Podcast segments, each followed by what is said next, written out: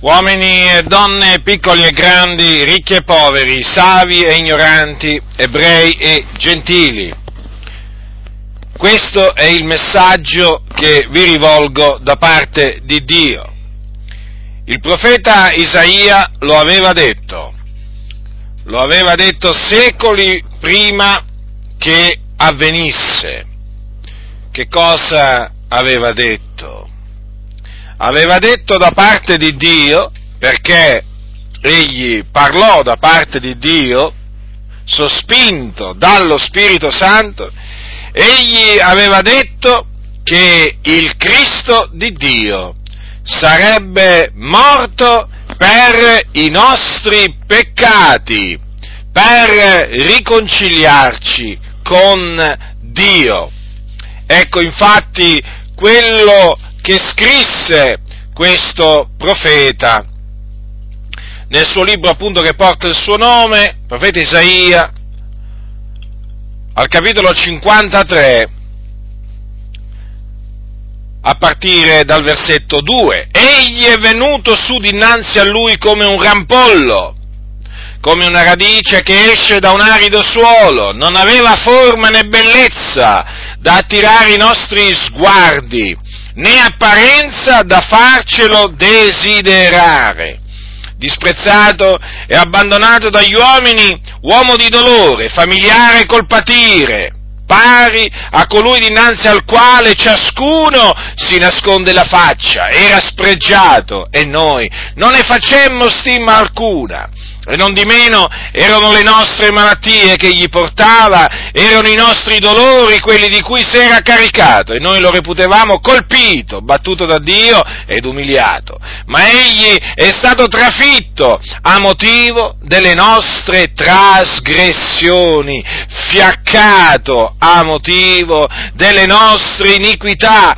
Il castigo per cui abbiamo pace è stato su lui e per le sue lividure noi abbiamo avuto guarigione. Noi tutti eravamo erranti come pecore.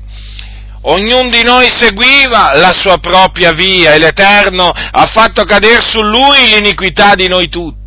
Maltrattato umiliò se stesso e non aperse la bocca, come l'agnello menato allo scannatoio, come la pecora muta dinanzi a chi lo tosa. Egli non aperse la bocca dall'oppressione e dal giudizio fu portato via, e fra quelle della sua generazione chi rifletté che egli era strappato dalla terra dei viventi e colpito a motivo delle trasgressioni del mio popolo? Gli avevano assegnato la sepoltura fra gli empi, ma nella sua morte egli è stato col ricco, perché non aveva commesso violenze, né v'era stata frode nella sua bocca. Mi appiacque ma piacque all'Eterno di fiaccarlo coi patimenti. Dopo aver dato la sua vita in sacrificio per la colpa, egli vedrà una progenie, prolungherà i suoi giorni e l'opera dell'Eterno prospererà nelle sue mani. Egli vedrà il frutto del tormento dell'anima sua e ne sarà saziato per la sua conoscenza.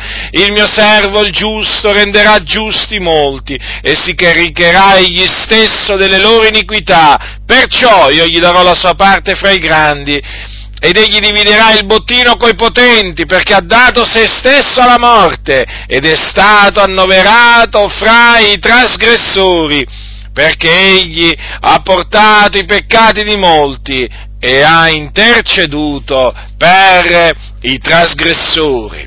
Dunque, secoli prima che avvenisse, il profeta Isaia lo annunziò, lo annunziò e quello che disse si avverò, perché era la parola di Dio. Il Signore aveva decretato quanto il profeta Isaia aveva annunziato. E così avvenne, infatti, secoli dopo, sotto l'imperatore Tiberio Cesare, quando era Ponzio Pilato governatore della Giudea, avvenne che Gesù di Nazareth,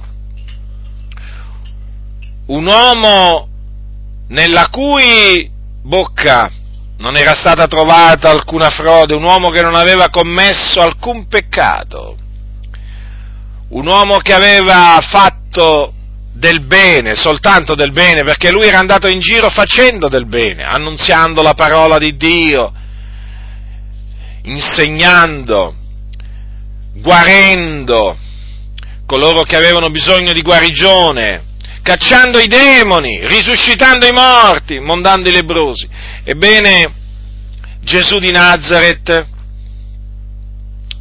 fu arrestato e condannato a morte dal Sinedrio giudaico e consegnato nelle mani del governatore Ponzio Pilato, il quale, dietro le insistenti grida del popolo, che gridava crocifiggilo, crocifiggilo, sentenziò che Gesù di Nazareth, il Cristo di Dio, sentenziò che fosse flagellato e poi crocifisso. E così avvenne. Egli fu crocifisso sulla croce, fu crocifisso, sì, fu crocifisso per i nostri peccati, perché egli portò sul suo corpo i nostri peccati. E quindi le parole profetiche del profeta Isaia si adempirono in Gesù di Nazareth. Gesù di Nazareth dunque è il Cristo di Dio, colui del quale i profeti dissero che doveva soffrire, doveva morire per i nostri peccati. E così avvenne. Dio mantenne la sua parola, mandò ad effetto la sua parola e le cose avvennero come egli aveva innanzi decretato. Dunque Gesù di Nazareth fu crocifisso, morì sulla croce, sì, lui spirò, spirò sulla croce.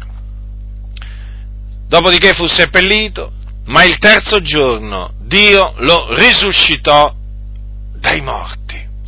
Lo risuscitò dai morti a cagione della nostra giustificazione e dopo essere risuscitato dai morti si fece vedere da molti per 40 giorni. Considerate, per diversi giorni egli si fece vedere vivente, si fece, apparve con il suo corpo, con quello stesso corpo che, eh, cui, che era stato crocifisso sulla, eh, sulla croce, ma questa volta era un corpo immortale, un corpo incorruttibile, un corpo glorioso. E con quel corpo egli si fece vedere per diversi giorni, prima di essere assunto in cielo alla destra di Dio, dove egli è tuttora. E la buona notizia che vi annunzio da parte di Dio, ascoltatemi peccatori, perché questa è la buona notizia, è l'Evangelo la buona notizia è che chiunque crede in Gesù Cristo riceve la rimissione dei peccati, viene giustificato e riconciliato con Dio. Dunque, voi che siete schiavi del peccato, voi che siete sulla via della perdizione, dovete sapere che in Gesù Cristo c'è la remissione dei peccati. E per ottenerla dovete ravvedervi dei vostri peccati e credere nel nome di Gesù Cristo. Perché è in Lui che c'è la salvezza, in nessun altro. In nessun altro è la salvezza, perché non v'è sotto il cielo alcun altro nome che sia stato dato agli uomini per il quale noi abbiamo ad essere salvati.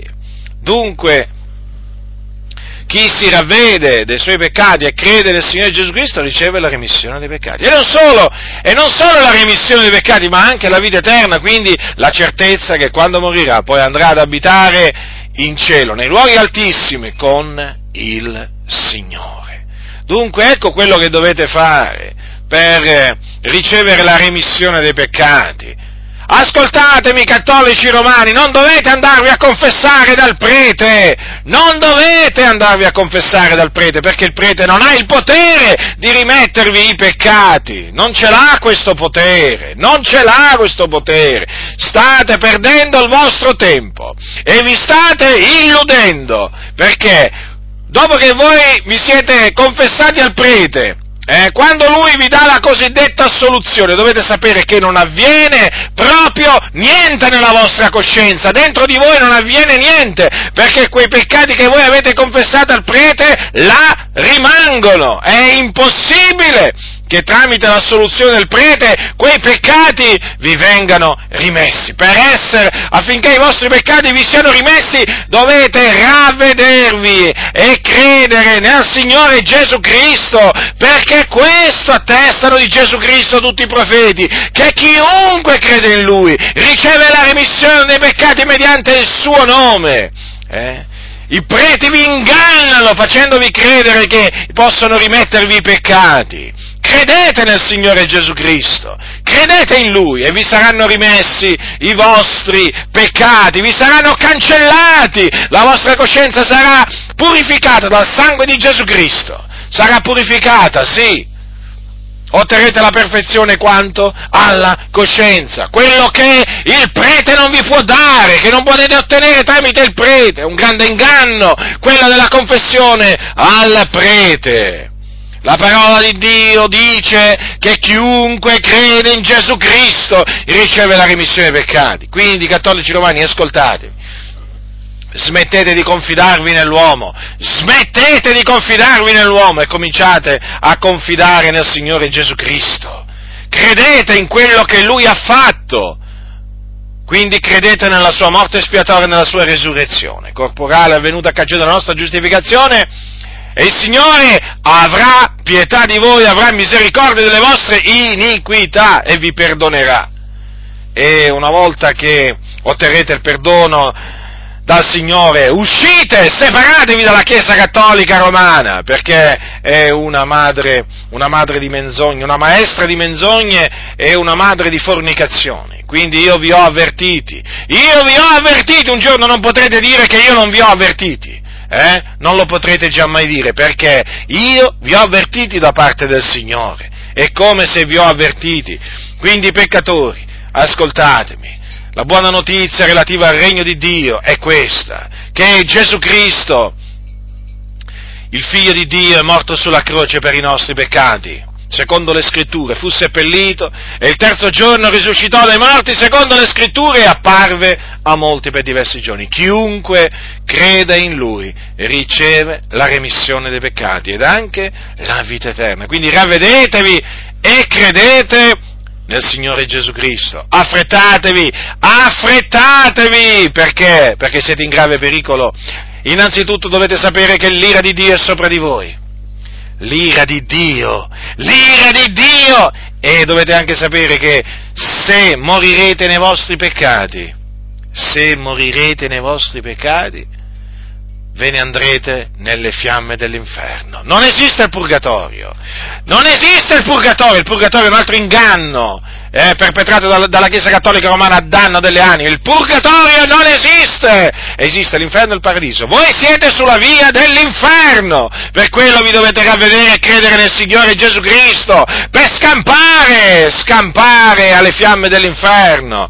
Quindi ravvedetevi e credete nel Signore Gesù Cristo e scamperete sì alle fiamme dell'inferno, altrimenti, altrimenti per voi non ci sarà, non ci sarà più speranza di salvezza. Una volta che eh, veramente renderete lo Spirito, eh, non ci sarà più speranza di salvezza per voi. Quindi vi scongiuro da parte di Dio a ravvedervi, voi che mi ascoltate, voi peccatori, ravvedetevi e credete nel Signore Gesù Cristo. Chi ha orecchi da udire, oda.